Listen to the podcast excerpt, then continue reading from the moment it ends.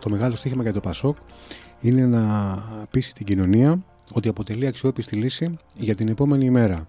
Η ιστορική παράταξη του κέντρου καλείται να καλύψει το χαμένο έδαφος, παίρνοντας τη σκητάλη της εξωματικής αντιπολίτευσης από το ΣΥΡΙΖΑ.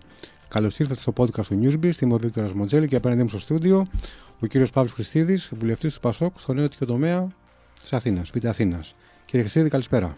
Καλησπέρα. Τρίβετε τα χέρια σας με όσα γίνονται στο ΣΥΡΙΖΑ?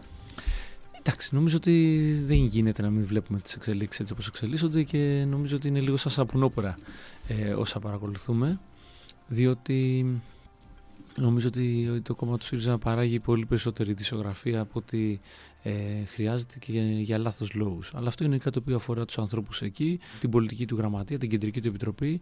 Σε κάθε περίπτωση όμως, επειδή είμαστε δύο κόμματα τα οποία έχουμε, ε, είμαστε σαν συγκοινωνούντα δοχεία, εγώ έχω πολύ μεγάλο σεβασμό στις εσωτερικές διαδικασίες των άλλων κομμάτων διαχρονικά, σε αντίθεση με αυτό το οποίο είχε δείξει σε άλλες περιόδους και ο ΣΥΡΙΖΑ και άλλα κόμματα όταν είχαμε μες εσωτερικές διαδικασίες. Αλλά θέλω να πω ότι πράγματι για εμάς είναι μια πολύ μεγάλη πρόκληση η συγκρότηση της μεγάλης δημοκρατικής παράταξης, όπως ακριβώς το βάλατε κατά την εισαγωγή σας.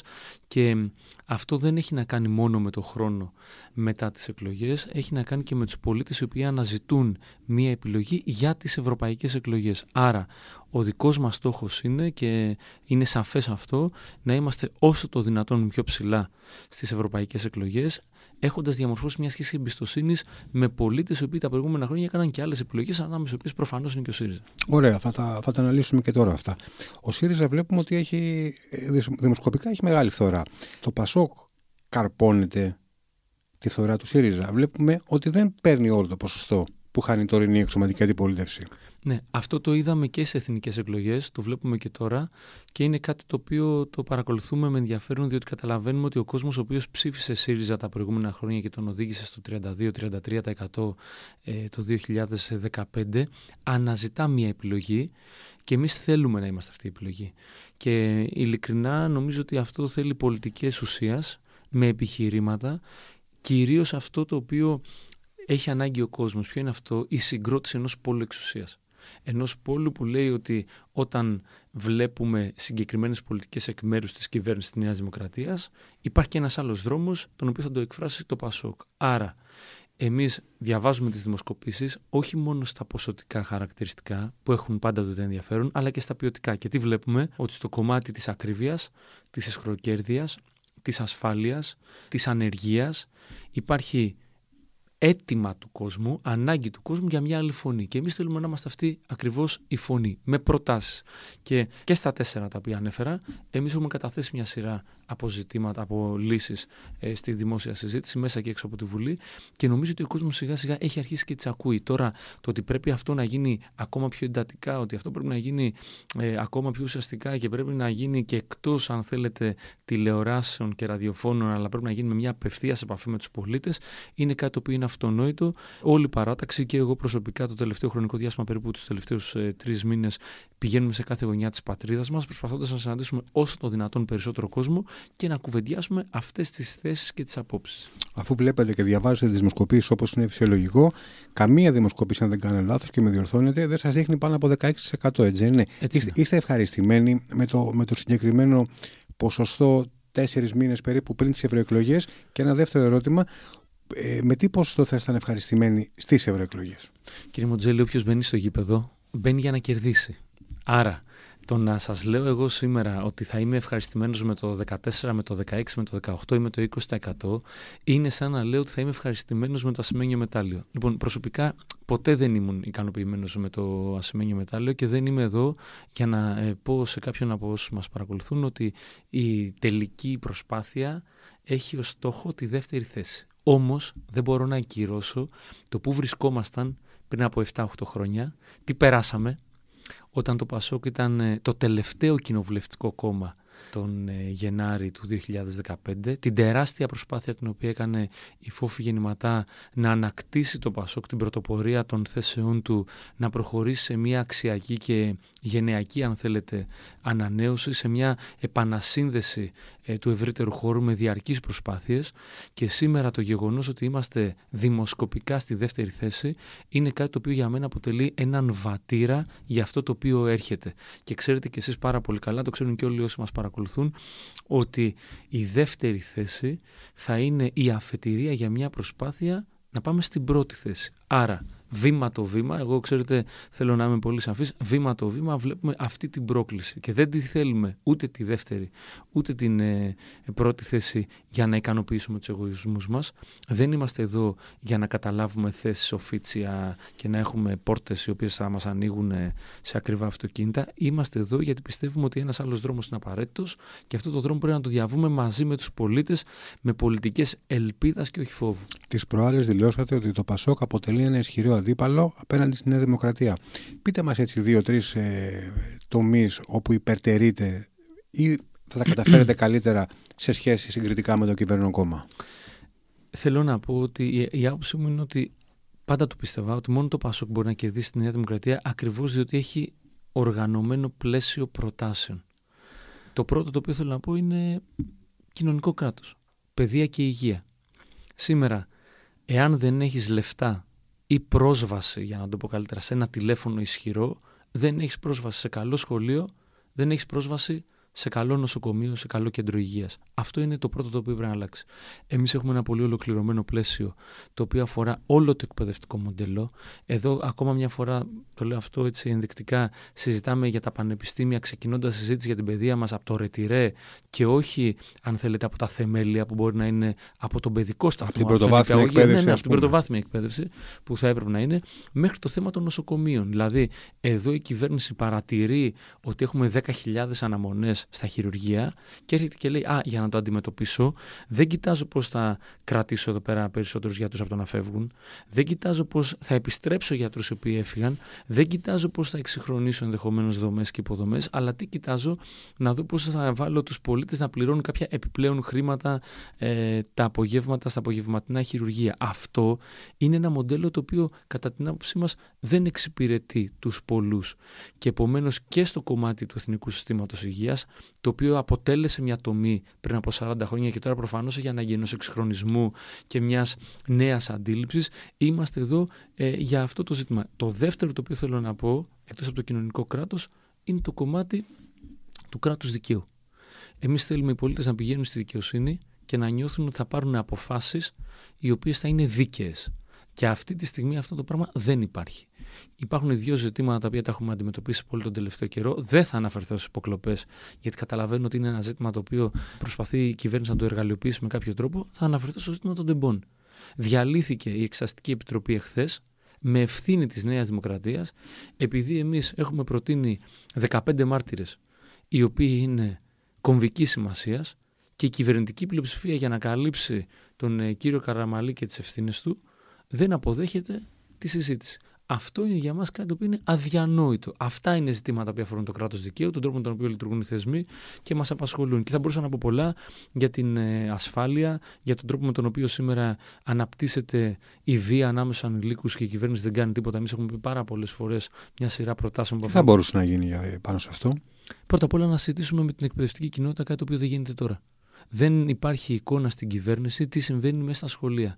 Αυτό είναι κάτι το οποίο, να σας πω για παράδειγμα για τον Νότιο Τομέα, επειδή έχω ασχοληθεί με το θέμα αυτό πολύ, οι διευθυντές των σχολείων, από το δημοτικό μέχρι τα γυμνάσια και τα λύκεια, μας μεταφέρουν μια εικόνα η οποία δείχνει το τι βία αναπτύσσεται πια συνολικά στην κοινωνία. Αυτό το οποίο παρακολουθούν τα παιδιά από το πρωί μέχρι το βράδυ στην τηλεόραση και στο διαδίκτυο, επί της ουσίας πηγαίνει στη συνέχεια στο σχολείο και έξω από το σχολείο, στο εξωσχολικό περιβάλλον. Αυτά λοιπόν είναι ζητήματα που πρέπει να τα δούμε τώρα. Όχι να μοιράζουμε νέα πας. Είναι ζητήματα που μπορούν να αντιμετωπιστούν με τον αθλητισμό, με πρότυπα τα οποία μπορούμε να δείξουμε στα παιδιά ότι είναι σε άλλη κουλτούρα, ακόμα και με την τέχνη, με τον τρόπο με τον οποίο μπορούμε να τους δώσουμε έναν άλλο δρόμο, τον οποίο τόσο πολύ έχουμε ανάγκη. Άρα, σε αυτά νομίζω ότι η συζήτηση είναι μια συζήτηση η οποία είναι ανοιχτή. Εμείς είμαστε εδώ με τις προτάσεις μας. Απλά νιώθω κάθε φορά ότι βάζουμε μια πρόταση και έρχεται η κυβέρνηση και σου λέει εντάξει, ε, λαϊκίζεις. Λοιπόν, εμείς καταθέσαμε μια πρόταση, για παράδειγμα, που αφορά όλη την Αθήνα πια, γύρω από την υπόθεση της Golden Visa. Τι λέμε για την Golden Visa? Λέμε ότι να υπάρχει μια δέσμευση, όποιος αγοράζει κατοικία με Golden Visa, αυτή η κατοικία υποχρεωτικά να είναι ή μακροχρόνια μίσθωση ή να μένει ο ίδιος άνθρωπος που το αγόρασε. Να μην γίνεται Airbnb με αποτέλεσμα να μην μπορεί να βρει κάποιος ένα σπίτι να μείνει. Να μειώσουμε και από εκεί τις κατοικίες. Και άλλα πολλά έχουμε προτείνει, τα οποία περιμένουμε να υλοποιηθούν κάποια στιγμή, γιατί ο χρόνος περνάει και κοστίζει πολύ ακριβά. Προφανώς η κυβέρνηση δεν τα έχει κάνει όλα καλά. Νομίζω ότι το λέει και αυτό και ο Πρωθυπουργός σε κάποιες συνέντευξεις, το έχει υποστηρίξει, ότι υπάρχουν πράγματα που πρέπει να γίνουν καλύτερα και να διορθωθούν. Έχει κάνει κάτι καλό? Κοιτάξτε, ε, ε, νομίζω ότι η κυβέρνηση επένδυσε πάρα πολύ στο κομμάτι της ε, ασφάλειας την οποία παρήχε σε σχέση με την προηγούμενη κυβέρνηση. Δηλαδή δημιούργησε μια εικόνα... Σταθερότητας εννοούμε. Ναι, μια εικόνα η οποία ε, φαίνεται πιο καλή εικόνα από την προηγούμενη κυβέρνηση. Αναφέρομαι στην κυβέρνηση ΣΥΡΙΖΑ-ΝΕΛ. Και πάνω σε αυτό οικοδόμησε ένα αφήγημα το οποίο, αν θέλετε, με άξονα και όσα συνέβησαν την περίοδο της πανδημίας, διαμόρφωσε κάποιες συνθήκες σε επίπεδο, αν θέλετε, ψηφιακής πολιτικής. Εγώ θα έλεγα ότι η κυβέρνηση αυτή θα μπορούσε να έχει κάνει με τα χρήματα τα οποία έχει πάρει πολύ περισσότερα ε, πράγματα σε δομές της χώρας που έχουμε ανάγκη να διαμορφώσουμε αλλαγές. Δεν είμαστε εδώ για να διαμορφώσουμε εικόνα μηδενισμού πραγμάτων. Σε ό,τι κάνει κάποιος είμαστε εδώ για να στηρίξουμε και το έχουμε αποδείξει αυτό με την ψήφο μας, ε, αν θέλετε. Νομίζω ότι εμείς δείξαμε και πολύ πρόσφατα στην υπόθεση της ισότητας στον πολιτικό γάμο ότι όταν μια πρωτοβουλία είναι μια πρωτοβουλία η οποία έρχεται από θέση αρχής και για εμάς, είμαστε εδώ για να τη στηρίξουμε. Ωραία, πάμε λίγο στο, στο γάμο των ομόφυλων ζευγαριών. Ωραία, πάσα δώσατε. Δύο πράγματα θέλω να ρωτήσω. Το πρώτο απ' όλα, το πρώτο απ' όλα είναι αν, η, αν θεωρείτε ότι η ελληνική κοινωνία ήταν έτοιμη πραγματικά για μια τέτοια αλλαγή. Σε κοινωνικό επίπεδο μιλάμε τώρα, έξω πολιτικό.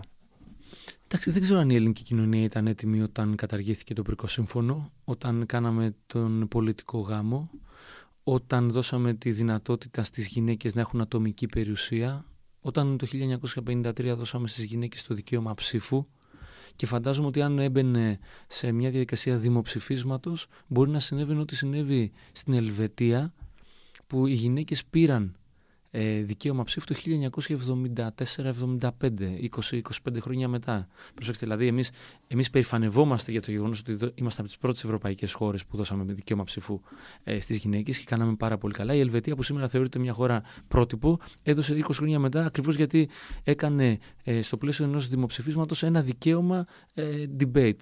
Κάτι απολύτως λάθος. Εδώ μιλάμε για μία αρρύθμιση η οποία αφορά κάποιους συμπολίτες μας. Οι συμπολίτες μας αυτοί βλέπουν τη ζωή τους να βελτιώνεται, γιατί τα παιδιά τους πια δεν θα είναι παιδιά, πώς να πω, ασυνόδευτα όταν θα έρχονται στην Ελλάδα. Και θέλω να πω για ακόμα μία φορά ότι με αυτό το νομοσχέδιο που σήμερα πια είναι νόμος του κράτους δεν ανοίγει ζήτημα παρένθετης κοίησης σε οποιοδήποτε επίπεδο. Δεν υπάρχει ζήτημα γονέα ένα και γονέα δύο. Και εν πάση περιπτώσει, επειδή καταλαβαίνω ότι υπάρχει μια σειρά ζητημάτων που αφορούν τα πρότυπα, και αυτή είναι μια συζήτηση την οποία θέλω να την ακούσω και να την κάνω με τον οποιοδήποτε και από όσους μας παρακολουθούν, θέλω να πω ότι αυτή τη στιγμή περιγράφουμε μια κοινωνία η οποία είναι θυσμένη στη βία. Από το πρωί που θα ανοίξουμε ένα site ή μια τηλεόραση μέχρι το βράδυ, στα πρώτα θέματα τα οποία παίζουν είναι περιστατικά ακραίας βίας, γυναικοκτονίες, βία ανηλίκων, ζητήματα τα οποία συμβαίνουν παντού γύρω μας και τα οποία τι δείχνουν? Ότι η συζήτηση για τα πρότυπα πράγματι πρέπει να ανοίξει, γιατί κάτι δεν πάει καλά. Και αυτό είναι κάτι το οποίο μας απασχολεί. Και εν πάση περιπτώσει θέλω να πω, κύριε Μοντζέλη, ότι κανένας από εμάς, τουλάχιστον στο ΠΑΣΟΚ και εγώ, ο οποίος είχα την χαρά να είμαι εισηγητής σε αυτό το νομοσχέδιο, δεν είμαι εδώ για να δικάσω, για να διχάσω. Το είπα πολλές φορές, το επαναλαμβάνω. Δεν είμαι εδώ ούτε για να δικάσω την άλλη άποψη. Είμαι εδώ για να κουβεντιάσω με τον οποιοδήποτε. Δεν είμαι εδώ για να διχάσω επιπλέον μια κοινωνία η οποία ήδη περνάει πάρα πολύ δύσκολα. Τι απαντάτε, κύριε Χριστίδη, στη Νέα Δημοκρατία που σας κατηγορεί ότι ως ε, σοσιαλιστικό κόμμα με κοινωνικό πρόσημο ψηφίσατε το εξήντα έξι τοις εκατό των ε, βουλευτών σας στο, το νόμο, ενώ η πιο συντηρητική δεξιά, εντάξει, το εξήντα οκτώ τοις εκατό. Κοιτάξτε, ο κύριος Μητσοτάκης πρέπει να ακούσει τι είπε ο κύριος Σαμαράς. Αυτό πρέπει να δώσουμε σημασία. Δεν υπάρχει γονέας ένα και γονέας δύο στο νομοσχέδιο, αλλά υπάρχει πρόεδρος ένα και πρόεδρος δύο στη Νέα Δημοκρατία. Και υπάρχει και υπουργός επικρατείας ένα, ο κύριος Κέρτσος, που ήρθε να εισηγηθεί το νομοσχέδιο, και υπουργός επικρατείας δύο, ο κύριος Βορύς, τον οποίο τον ψάχναμε τρεις μέρες στην Βουλή και ο οποίος έλεγε ότι το νομοσχέδιο είναι αντισυνταγματικό. Επομένως, σε αυτή την κατεύθυνση η Νέα Δημοκρατία ας δει τα του οίκου της. Εμείς τα του οίκου μας τα βλέπουμε. Είμαστε μια μεγάλη οικογένεια που τα συζητάμε όλα αυτά και θα συνεχίσουμε να τα συζητάμε. Και εδώ δεν είμαι, κύριε Μοντζέλη, για να ρίξω λάδι στη φωτιά. Είμαι για να πω ότι τέτοιου είδους ζητήματα είναι ζητήματα τα οποία πρέπει να τα κουβεντιάζουμε. Εγώ είμαι πολύ άνοιχτος. Αυτό πιστεύω ότι λείπει σήμερα, αν θέλετε, και από όλα τα πολιτικά κόμματα. Γιατί είδατε ότι όλα τα πολιτικά κόμματα είχαν αποχές. Και κάποια είχαν και κατά. Όλα. Ακόμα και η Νέα Αριστερά είχε δύο βουλευτές της οι οποίοι δεν ήρθαν να ψηφίσουν. Το λέω αυτό διότι δύναμη της δημοκρατίας και των κομμάτων είναι να συζητάνε και να πείθουμε με βάση τα επιχειρήματα τους συναδέλφους και τους συντρόφους μας. Επομένως, εδώ έχουμε μπροστά μας ανοίξει μια μεγάλη κουβέντα, σε συνέχεια και της προηγούμενης κουβέντας. Για εμάς είναι δυναμική η συζήτηση η οποία άνοιξε για τα ανθρώπινα δικαιώματα. Δεν τελείωσε με την ισότητα στον πολιτικό γάμο και νομίζω ότι αυτό απαιτούν και οι πολίτες από εμάς. Ένα βασικό επιχείρημα, και κλείνω με αυτό, είναι το επιχείρημα το οποίο μου είπαν πάρα πολύ. Μα ρε παιδί μου, ασχολείστε όλη την ώρα με τα δικαιώματα των ομόφυλων. Δεν ασχολείστε με τα δικαιώματα των δικών μας παιδιών, δεν ασχολείστε με τα δικαιώματα των δικών μας οικογενειών, δεν ασχολείστε με το γεγονός ότι το βρεφικό γάλα είναι εκεί που είναι.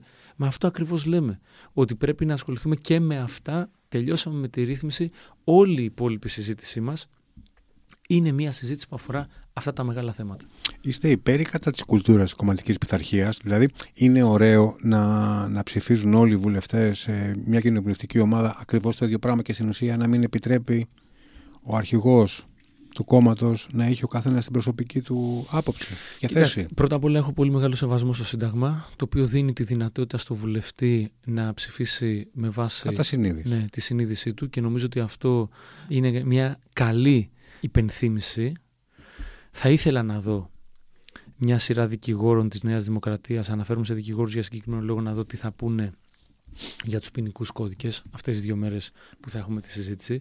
Θα ήθελα να δω τι λένε οι βουλευτές της Νέας Δημοκρατίας για το διακόσια δεκαπέντε τοις εκατό βρεφικού γάλατος που έχει ε, αύξηση και που έχουν έρθει τόσες πολιτικές οι οποίες είναι αποτελεσματικές. Να τους δω μια φορά να καταψηφίζουν κάτι, όχι μόνο σε αυτό το οποίο ε, αφορούσε τα ομόφυλα ζευγάρια και κάτι άλλο, ή για τους αγρότες, ας πούμε. Αλλά από εκεί και πέρα είμαι και υπέρ της λογικής η οποία λέει ότι πρέπει να δείχνει σεβασμό στις αποφάσεις των συλλογικών οργάνων των πολιτικών κομμάτων. Εμείς έχουμε μια δέσμευση η οποία έρχεται από το πολιτικό πρόγραμμα το οποίο έχουμε καταθέσει στον ελληνικό λαό και από τις αποφάσεις των συνεδρίων μας. Και πιάνοντας το νήμα, αν θέλετε, από μια συζήτηση την οποία κάναμε λίγο πριν, όταν λέμε ότι θέλουμε να γίνουμε ένα κόμμα που θα κυβερνήσει την Ελλάδα, θέλουμε να γίνει ένα κόμμα που θα κυβερνήσει την Ελλάδα με βάση το πολιτικό μας πρόγραμμα. Άρα, αυτά τα οποία είναι στο πολιτικό μας πρόγραμμα, τα ψηφίζουμε γιατί θέλουμε κάποια στιγμή να τα εφαρμόσουμε. Θα υπάρξουν κυρώσεις για τα δικά σας μέλη που δεν ψήφισαν το νομοσχέδιο? Κοιτάξτε, δεν ξέρω τι ακριβώς ε, περιλαμβάνεται στην, ε, στους όρους, ε, στον όρο των κυρώσεων, αλλά είμαι σίγουρος ότι όλα αυτά θα τα συζητήσουμε στην ε, κοινοβουλευτική μας ομάδα και νομίζω ότι ο πρόεδρος είναι αυτός ο οποίος σε αυτά είναι που χαράζει τη στρατηγική και την τακτική και θα τα συζητήσουμε τις επόμενες ημέρες και εβδομάδες. Το τελευταίο διάστημα έχει ξεκινήσει μια συζήτηση στο δημόσιο διάλογο για την ε, κεντροαριστερά, όπου στην ουσία είναι δεξαμενή η δική σας μαζί με, με το ΣΥΡΙΖΑ. Καταρχήν, ως ΠΑΣΟΚ, πώς εισπράτεται, αποστασιοποιημένα φαντάζομαι, αυτή τη συζήτηση? Είναι πολύ ενδιαφέρον. Είναι, είναι πολύ ενδιαφέρον συζήτηση. Ναι, αλλά μιλάμε για δημιουργία στην ουσία ενός νέου κόμματος, παύλα φορέα, που θα είναι κάτι φρέσκο, κάτι διαφορετικό. Είναι ενδιαφέρουσα μια συζήτηση η οποία μπορεί να σαντλήσει μέρος της, ε, των ψηφοφόρων σας. Κύριε Μοντζελή, κάθε συζήτηση η οποία γίνεται για τον τρόπο με τον οποίο η Ελλάδα θα βρει εναλλακτικό πόλο εξουσίας έχει ενδιαφέρον. Κάθε συζήτηση. Και είναι μια συζήτηση η οποία εμάς μας απασχολεί, γιατί θυμίζω ότι δεν την κάνουμε τώρα. Εμείς την κάναμε από το δύο χιλιάδες δεκαπέντε.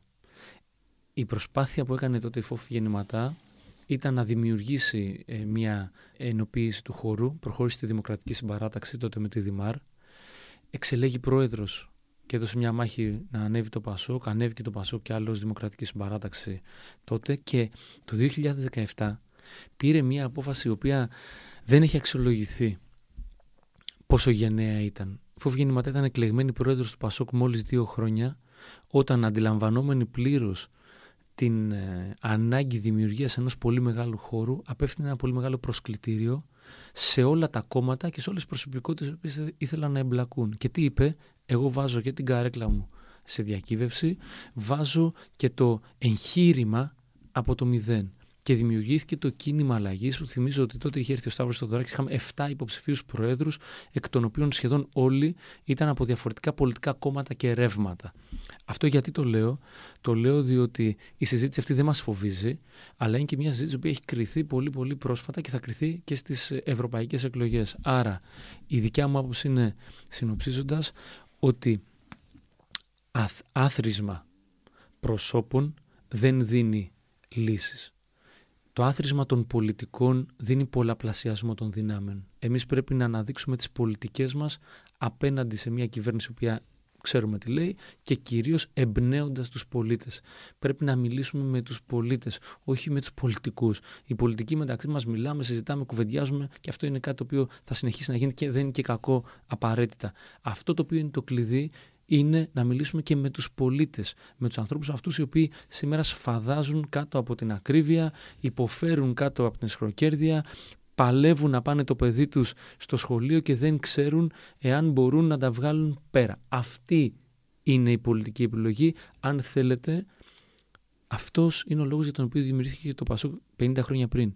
Το ΠΑΣΟΚ δημιουργήθηκε για να εκφράσει την ανάγκη μιας νέας αλλαγής. Εγώ πιστεύω σε αυτήν την αλλαγή, με νέα μορφή, με νέα αιτήματα, με νέους ανθρώπους, οι οποίοι δεν είναι ανάγκη να είναι μόνο μαυρομάλιδες, μπορεί να είναι και ασπρομάλιδες, οι οποίοι να είναι πολύ πιο φρέσκοι από άλλους οι οποίοι έχουν μαύρα μαλλιά. Το κλειδί το οποίο είναι, είναι να έχουμε αυτοπροσδιορισμό και να καταλαβαίνουμε ότι ο κόσμος ο οποίος υπάρχει εκεί έξω μας περιμένει. Ο κόσμος μας περιμένει. Ο κόσμος προφανώς σας περιμένει, όπως και εσάς, όπως και τα άλλα κόμματα, για να τα ακούσει. Διακρίνω μία εσωστρέφεια στο, στο ΠΑΣΟΚ του Νίκου Ανδρουλάκη. Καταρχήν, το πρώτο ερώτημα είναι αν συμφωνείτε, αν αποδέχεστε ότι, υπάρχει, ότι θα μπορούσατε να είστε πιο εξωστρεφείς. Και δεύτερον, πώς θα αλλάξει αυτό το πράγμα? Κοιτάξτε. Τώρα το εσωστρέφεια δεν, εγώ δεν το συμμερίζομαι, διότι θέλω να σας πω ότι ε, εγώ έχω κάνει τουλάχιστον δέκα ταξίδια το τελευταίο χρονικό διάστημα και δεν είμαι μόνο εγώ, το έχουν κάνει... Δεν είναι προσωπικό το ερώτημα, ναι, ναι. Είναι σαν τη γενική εικόνα του κόμματος. Κα... Ότι θα μπορούσε να είναι πιο εξωστρεφές.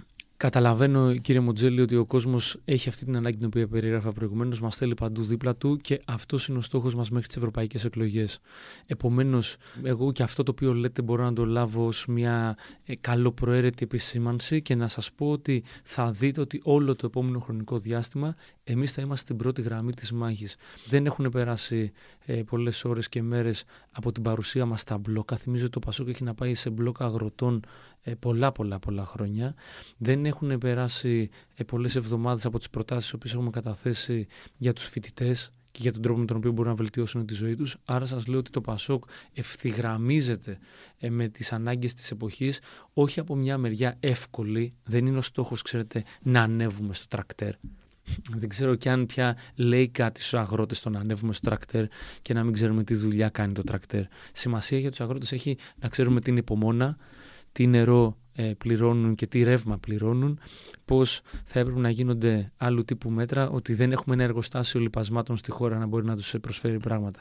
Οι φοιτητές ε, έχουν πρόβλημα, διότι άκουγαν ότι ο κ. Μητσοτάκης θα φέρει την πανεπιστημιακή αστυνομία και θα τους λύσει τα ζητήματα της ασφαλείας και σήμερα παίζουν κρυφτούλι με την αστυνομία για το ποιος θα καταλάβει το χώρο κάθε δεύτερη μέρα. Άρα η ουσία του ζητήματος είναι ο τρόπος με τον οποίο θα βάλουμε τα κατάλληλα επιχειρήματα και θα πείσουμε τους πολίτες. Σας τρομάζει μια πιθανή επιστροφή του Αλέξη Τσίπρα? Όχι, δεν με τρομάζει καμία. Γιατί στην ουσία είναι το πρόσωπο το οποίο εκτός από το, το έγινε πρωθυπουργός, αλλά άντλησε όλη τη, τη μεγαλύτερη δύναμη από το, από το δικό σας κόμμα, έτσι δεν είναι? Ο κύριος Τσίπρας ε, έκανε την πορεία του, κρίθηκε στα χρόνια στα οποία ήταν αξιωματική αντιπολίτευση, κρίθηκε ως πρωθυπουργός, κρίθηκε ξανά ως αξιωματική αντιπολίτευση, ακολούθησε ε, το δρόμο της αποχώρησης ε, από, τον, από την ηγεσία του ΣΥΡΙΖΑ. Από εκεί και πέρα θέλω να σας πω ότι εγώ έδωσα μια απάντηση στο ερώτημα το οποίο είναι κάτι πολύ καθαρή. Η απάντηση είναι όχι. Έχει κάθε δικαίωμα προφανώς ένας άνθρωπος πόσο μάλλον ένας πρώην πολιτικός αρχηγός να έχει τις φιλοδοξίες του και αν θέλει να επιστρέψει, να επιδιώξει να επιστρέψει. Αυτό όμως είναι κάτι το οποίο ε, είναι ένα σενάριο το οποίο δεν μπορώ να το αξιολογήσω παραπάνω. Δεν νιώθω πάντως φόβο και τρόμο και θέλω να σας πω ότι δεν ένιωθα φόβο και τρόμο, κύριε Μοντζέλη, ούτε όταν ο κύριος Τσίπρας είχε τριάντα πέντε τοις εκατό. Είχα βαθιά πεποίθηση ότι κάποια στιγμή θα γυρίσει ο τροχός και ο κόσμος θα δει πώς κάθε κόμμα αναδείχτηκε στην πολιτική ζωή του τόπου. Και αυτό είναι κάτι το οποίο σήμερα αποτελεί για εμάς, αν θέλετε, και μία αίσθηση δικαίωσης. Μια αίσθηση δικαίωσης η οποία έλεγε ότι όταν εμείς το δύο χιλιάδες εννιά και το δύο χιλιάδες δέκα με την κυβέρνηση του, του ΠΑΣΟΚ και με πρωθυπουργό του Γιώργο Παπανδρέου λέγαμε ότι ελάτε να βάλετε πλάτη στη χώρα, ε, δεν ήμασταν ούτε γερμανοτσολιάδες, δεν ήμασταν ούτε προδότες, ούτε μνημονιολάτρες. Και αυτό αποδεικνύεται από το γεγονός ότι και η κυβέρνηση του κ. Σαμαρά, με τον κ. Μητσοτάκη να είναι ε, υπουργός, και η κυβέρνηση του κ. Τσίπρα, με όλους τους υπόλοιπους οποίους βλέπουμε σήμερα, έφεραν μνημόνια, τα οποία θα μπορούσαμε να τα έχουμε γλιτώσει αν τότε είχαμε βάλει πλάτη στη χώρα. Αυτό όμως είναι κάτι που θα το κρίνει και ο ιστορικός του μέλλοντος. Θέλω όμως να σας πω ότι φόβο δεν ένιωσα ποτέ, γιατί νομίζω ότι παίρνουμε πολύ μεγάλη δύναμη από χιλιάδες ανθρώπους οι οποίοι ε, μοιράζονταν το όραμα του Ανδρέα Παπανδρέου για μια μεγάλη αλλαγή και ήξεραν ότι και στις πιο δύσκολες στιγμές η παράταξη έχει πατριωτικά και εθνικά χαρακτηριστικά. Εισπράττετε κι εσείς την άνοδο της, ε, των άκρων της δεξιάς? Εντάξει, ναι, την εισπράττω, αλλά θέλω να θυμίσω, νομίζω το, το θυμόμαστε όλοι πάρα πολύ καλά, ότι η ακροδεξιά στην πατρίδα μας έχει κάνει εμφάνισή της από το δύο χιλιάδες δέκα. Και αναλύοντας την με πολλούς και διαφορετικούς τρόπους, θα μπορούσα να πω ότι δεν ήταν μόνο η ακροδεξιά της εγκληματικής οργάνωσης, υπήρχε και η ακροδεξιά των σι ντι ες, η ακροδεξιά ε, των πρωτοσέλιδων που καλούσαν, ας πούμε, πώς να πω, στο, στην, σε, στο να πάρει ο καθένας, ας πούμε, την κατάσταση στα χέρια του, στην αυτοδικία, και η οποία έφτασε ακόμα και το να κυβερνάει ε, τον τόπο. Γιατί το λέω αυτό? Αυτό το λέω διότι η δικιά μου άποψη είναι ότι πρέπει να εμβαθύνουμε τη δημοκρατία μας, πρέπει να αντιμετωπίσουμε τις ανισότητες και πρέπει να ανοίξουμε και την κουβέντα τους επόμενους τρεις μήνες για το τι Ευρώπη θέλουμε. Είναι καθαρά τα πράγματα. Οι αγρότες σήμερα είναι στο δρόμο και δεν είναι μόνο στην Ελλάδα, είναι και στις Βρυξέλλες. Οι φοιτητές σήμερα διαμαρτύρονται και δεν διαμαρτύρονται μόνο στην Ελλάδα, διαμαρτύρονται και στις υπόλοιπες χώρες που έχουν αντίστοιχα ε, ζητήματα. Δεν ε, είμαστε μόνο εμείς δύσκολα με την ενεργειακή κρίση. Άρα η Ευρώπη πρέπει να αποφασίσει τι θέλει να γίνει. Και αν θέλει να διαμορφώσει συνθήκες μιας κοινωνικής ισορροπίας, σαν αυτή την οποία πέτυχε τα τελευταία πενήντα χρόνια, στην οποία όμως οι πολιτικές που εφαρμοσέ ήταν σοσιαλδημοκρατικές πολιτικές. Ήταν πολιτικές οι οποίες είχαν αρχή, μέση και τέλος σεβασμό στο κοινωνικό κράτος και βασίζονταν σε κανόνες οι οποίες έπαιρναν χρήματα μέσω της φορολογίας και τα επέστρεφαν στους πολίτες μέσω κοινωνικού κράτους. Εμείς αυτό θέλουμε. Εμείς θέλουμε οι ιδιώτες Ε, πώς να πω, να οδηγούν στην ανάπτυξη. Καταλαβαίνουμε σήμερα ότι η αγορά λειτουργεί με τον ιδιωτικό τομέα ως επιτοπλίστων και θέλουμε με μια δίκαιη φορολογία να επιστρέφουν χρήματα στο κοινωνικό κράτος. Αυτό το οποίο σήμερα δεν συμβαίνει.